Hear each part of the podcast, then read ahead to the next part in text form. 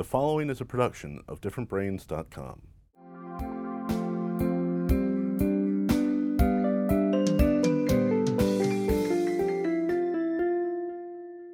Hi, I'm Dr. Hackey Reitman. Welcome to another episode of Exploring Different Brains. And now we're going to have another visit with the expert in traumatic brain, David A. Grant, up there in New Hampshire, the founder of TBI Hope Magazine, and so many other things, author, advocate, and leader, and himself a traumatic brain injury survivor. David, welcome to Different Brains. Good day, Hackey. It's nice to be here with you again. I like to play a little game here at Different Brains, which is, my contention is that, first of all, I like to look for tools that can really help.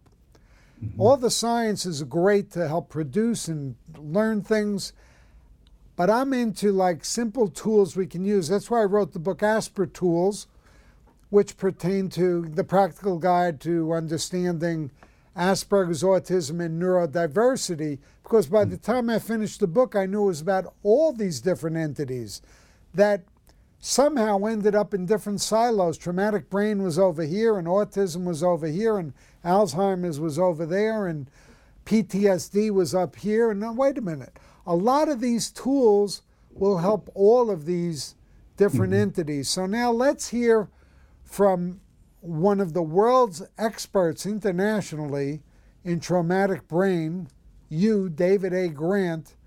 What are some of the tools that some of our audience here at Different Brains can use for their brain that you have found helpful for your brain? One of the things that I bring to the brain injury community is an insider's voice. I'm a lay person that has had an immense range of experiences. So we'll leave the moniker of experts for those that have a lot of initials after their name. But there are some things that have helped me immensely. And they actually transcend a lot of different neuro conditions and dovetail very well for the neurodiverse community. The first piece that was a game changer, and it's funny, but it's one that I advocate very highly for, is a support group. I am a huge believer in peer-to-peer support. It's hard, for the first couple of months, I was totally alone in brain injury. And it's hard to say I'm unique when I'm sitting in a room full of 30 of my peers that all experience similar things. And within the peer-to-peer support group environment, you're able to be in the association of those who have similar challenges. Although there is a saying, if you've seen one brain injury, you've seen one brain injury, but there are some common threads to a lot of what we deal with: memory loss, speech loss, loss of emotional filters. The first year I would say just about anything to anyone, and that's a story unto itself. So that association with peers has been just a game changer for me. I walked into my first local brain injury support group in April of 2011. It was put on by the New Hampshire Brain Injury Association. I now co-facilitate that group, and I'm fortunate in that I'm a board member for the Brain Injury Association of New Hampshire. And I walked in there and thought, I didn't know what I thought. I thought I was in the wrong room because the people there looked like me. I didn't really have any expectations. And one of the gentlemen there said, if you're looking for people that have trouble up here, you found the right place. So piece number one is peer support, and it's not just we can cry on each other's shoulders. In our regular group meetings, there are shared compensatory strategies, shared solutions, fellowship, companionship. The benefits abound. And the other piece that I realized is that not everybody watching will have access to a support group. Over the last couple of years, and part of what's driven our advocacy work is that larger underserved group of people who might live in East Nowhere, Idaho, where the nearest support group may be 100 miles away. There are internet resources that, though not the same as being in a face-to-face group, can be helpful. So support groups, number one. The other piece is don't believe everything you're told. And no disrespect to the medical community, but there's a lot of misinformation out there. Well, they don't get training, by the way. Pardon me? They don't get training, yeah. Shockingly. But it's not their fault. They don't, and it has to be changed. But keep going. Yeah, things are changing, though. The last 4 or 5 years, brain injury has kind of come out of the closet. And it's part of the national narrative, and it's not as alien a concept as it used to be. I was told by a respected neuropsychologist at a little over a year out, basically that my life was over. I went through extensive neuropsych testing. I scored in the bottom 5% for verbal recall and complex problem solving. And he strongly suggested that I get a handicap placard for my car. He said, you're better off not trying anything new because you'll be befuddled, confused, and disappointed. And then he said, I can write up the report totally accurately in a way that will allow you to collect Social Security. And my wife and I walked out of that meeting devastated. And we're rule breakers, but in a good way. So when he said, don't try anything new, we sat down a month or so later, took a one-year calendar and wrote one thing new a month that we'd never done. And for that year, we went out to try a new experience. So the other piece is, just because you hear it doesn't necessarily mean it's true.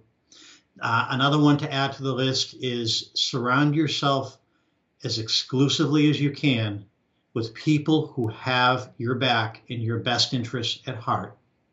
A synonym for that is people who are positive people, not negative people, positive. Yeah, your thoughts define your actions, and your thoughts define your environment. So that's another piece that's helped quite a bit. And the other one that I'm really keen on is serving others. Think about what the world would look like. And I know your backstory, you discovered that your daughter had Asperger's, and now you serve that community and a greater good.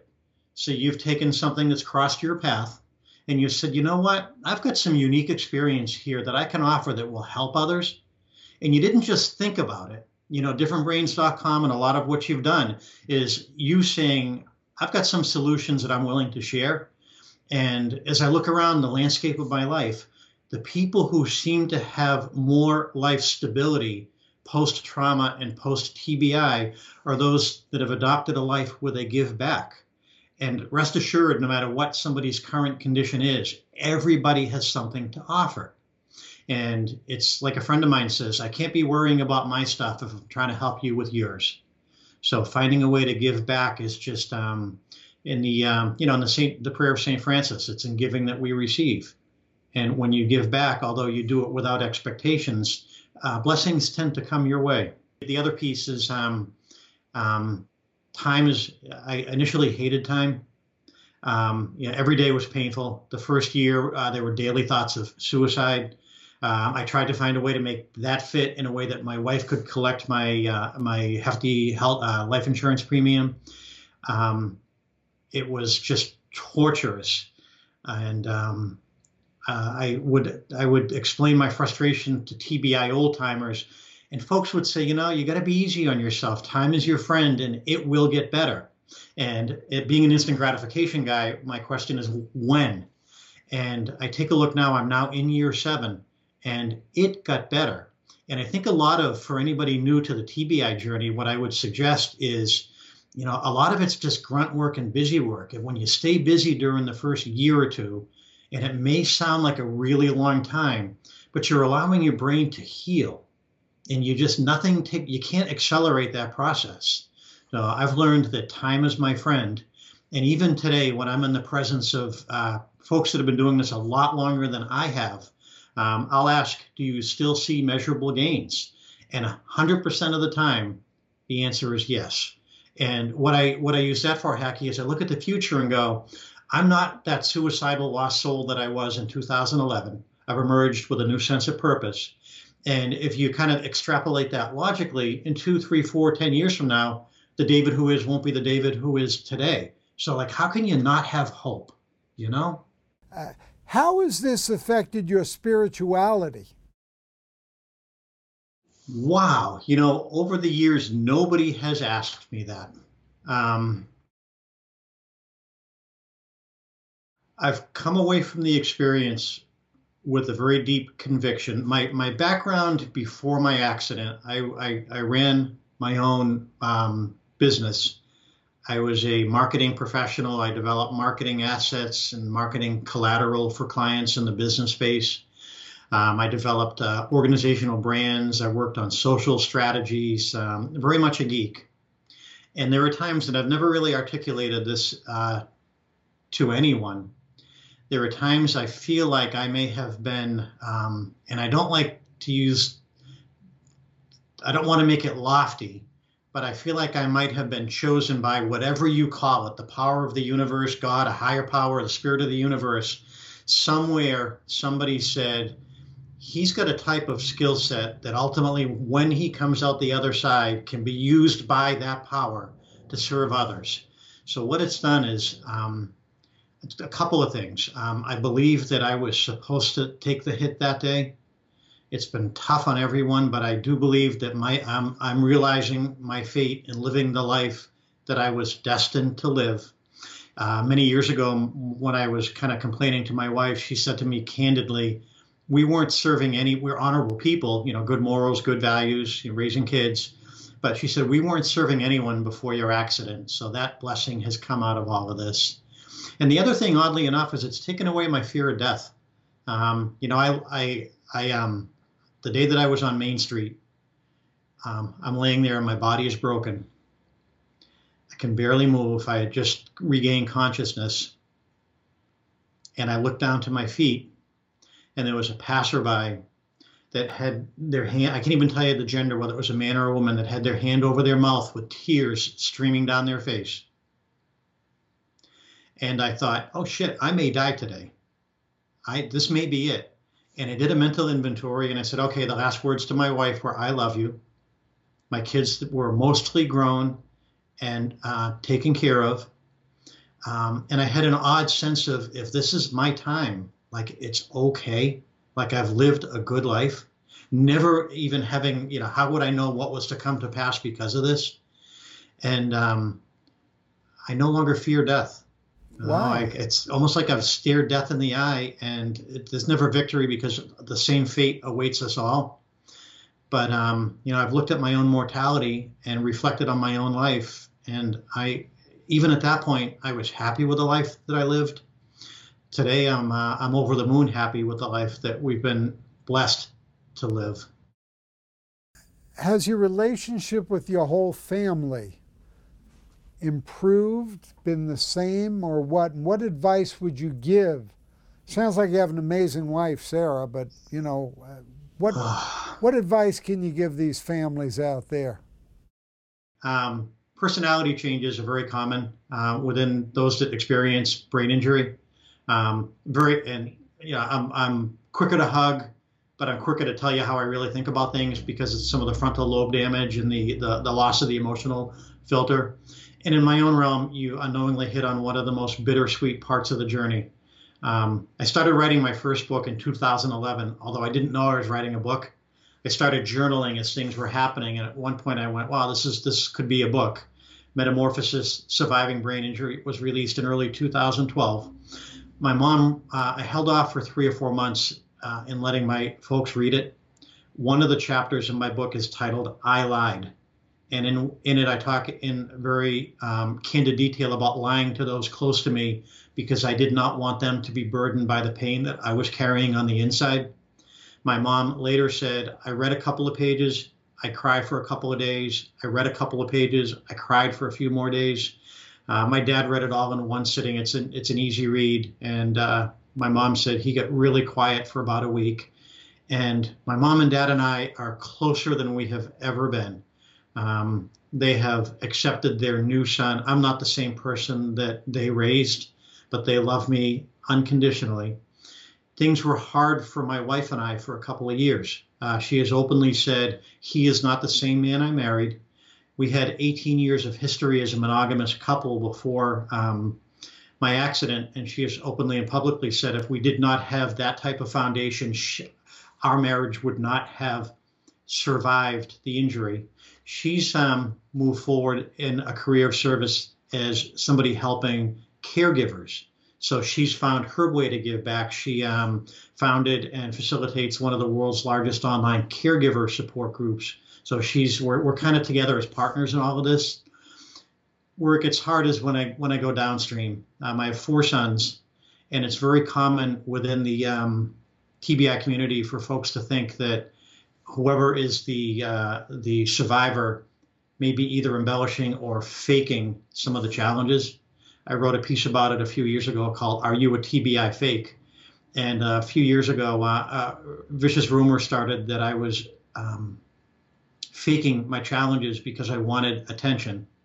And it happened, it's kind of tragic because it happened early on when I was least able to self-advocate and say, look, these are the things that are going on. And the net on that is at one point, all four of my sons walked out of my life and decided to drink the Kool-Aid and agree that dad was faking this brain injury stuff. Hackey, it was, and this happened in conjunction with that just abysmal first year, loss of career, loss of self, loss of self-worth, children leaving. And again, it was just that it was pouring down like black rain. My youngest son, who I've always been closer to, at one point actually said to me, Dad, why don't you just admit it and we can all move on? And I don't lie. Lying is not right. And he ended up moving back at one point from his mom's house back into our home as a teenager. And once he lived with me for about a month, and he would hear me ask him the same question and then ask him again and ask him again, or a lot of the other challenges, or he'd hear my speech challenges. He came to the realization that dad really does have challenges. He and I are now closer than we have ever been. My oldest son, I haven't had a word with since 2011. Now you see him, now you don't. He walked out of a family cookout and never looked back, and he's made the decision to fade to black in my life. You know, I cried a couple of years worth of rivers of tears, and the outreach became a little less and less, you know, from calling a few times a week to, you know, once a week to once a month to texting, you know, let's just talk. And, you know, he got married a couple of years ago. The internet showed me his wedding pictures, and so there's been no reconciliation there. Where there's life, there's hope. So I hold out hope. And my second son did the same thing. He jumped very briefly back into my life for a cameo. And other than a few weeks, he's been gone for over 5 years. My third son, and again, we talked about it earlier and a couple of times, what are you going to focus on? It's tragic. And frankly, it sucks. And there isn't a day that goes by that I don't think about, you know, how are you guys doing? You know, how are your lives? How are you doing professionally? I'd love to meet your wife, you know, things that are just, you can't candy coat or put a positive spin on it. The best that I can do is coexist with it. My third son was gone for a while, and my wife and I, a little over a year ago, were going out to North Dakota, and I was in I was in an airport, and I saw a call from my son, and I thought, oh my goodness, he's calling me. And like, how can you not be excited? You know, I thought maybe the end is over. And I picked it up and I lost him. So I texted him and I'm like, you know, you might have butt dialed me, but I hope things are good. And he fired back an immediate reply. You and I need to talk. Now, this is just like, remember the old O.J. Simpson commercials when he's running through the airport, jumping over the barriers to get on a plane? They were, you know, now seating boarding group B. So we had to get on the plane. So I said, you know, we had a layover in Minneapolis. I said, you know, I'll get back to you when we're in Minneapolis. And we only had a couple of minutes between flights. And as they were boarding, I called him. What happened? And he said, Dad, we need to talk. And I said, my first thing, your dad, are you okay? Yes, I'm okay, but I want to share some news with you. My daughter was born last month. I'm now a dad, and you're now a grandfather, and we need reconciliation. Wow. And we got on the plane, and I sat against a day I will never forget. I forget a lot, but I won't forget that day. And I joke about it when I speak periodically, when they say, please put your phones to airplane mode.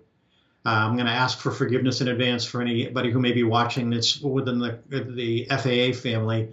I ignored it. And for the next 6 or 7 minutes, as we taxied, he's firing me picture after picture after picture of our brand new granddaughter.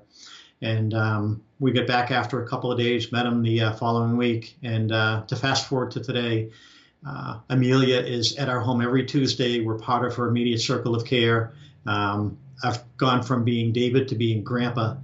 And I choose, you know, again, what are you going to focus on? You know, am I going to focus on the fact that I'm going to be forever challenged, or that a meaningful life is possible? Or am I going to focus on the fact that, you know, the relationships with my sons may or may not come back? Or do I focus on the fact that I've got this amazing human life that I will be the only grandpa she knows? She'll never say, remember when we had old grandpa and new grandpa? Like, I'm it. So, you know, to add some closure to that, you know, it's complicated. Most relationships are more meaningful than they've ever been. There's an amazing resource out there that I'll point out to anybody in the brain injury community. It's called the TBI Guide by a doctor named Dr. Glenn Johnson. And it is the definitive guide for life after brain injury. My wife and I were fortunate in that we found this reasonably soon after my injury. And it was the first piece of literature where he openly said, I have never seen an individual come back to 100% after a brain injury, to which we replied, well, we'll get as close as we can. But he talks about dynamics, and he said most brain injury survivors lose 80% of their friends in the first year, which was our case. People that we're close to socially knew that I was different, and human nature is what it is. When things are different, you back away from that which you don't understand.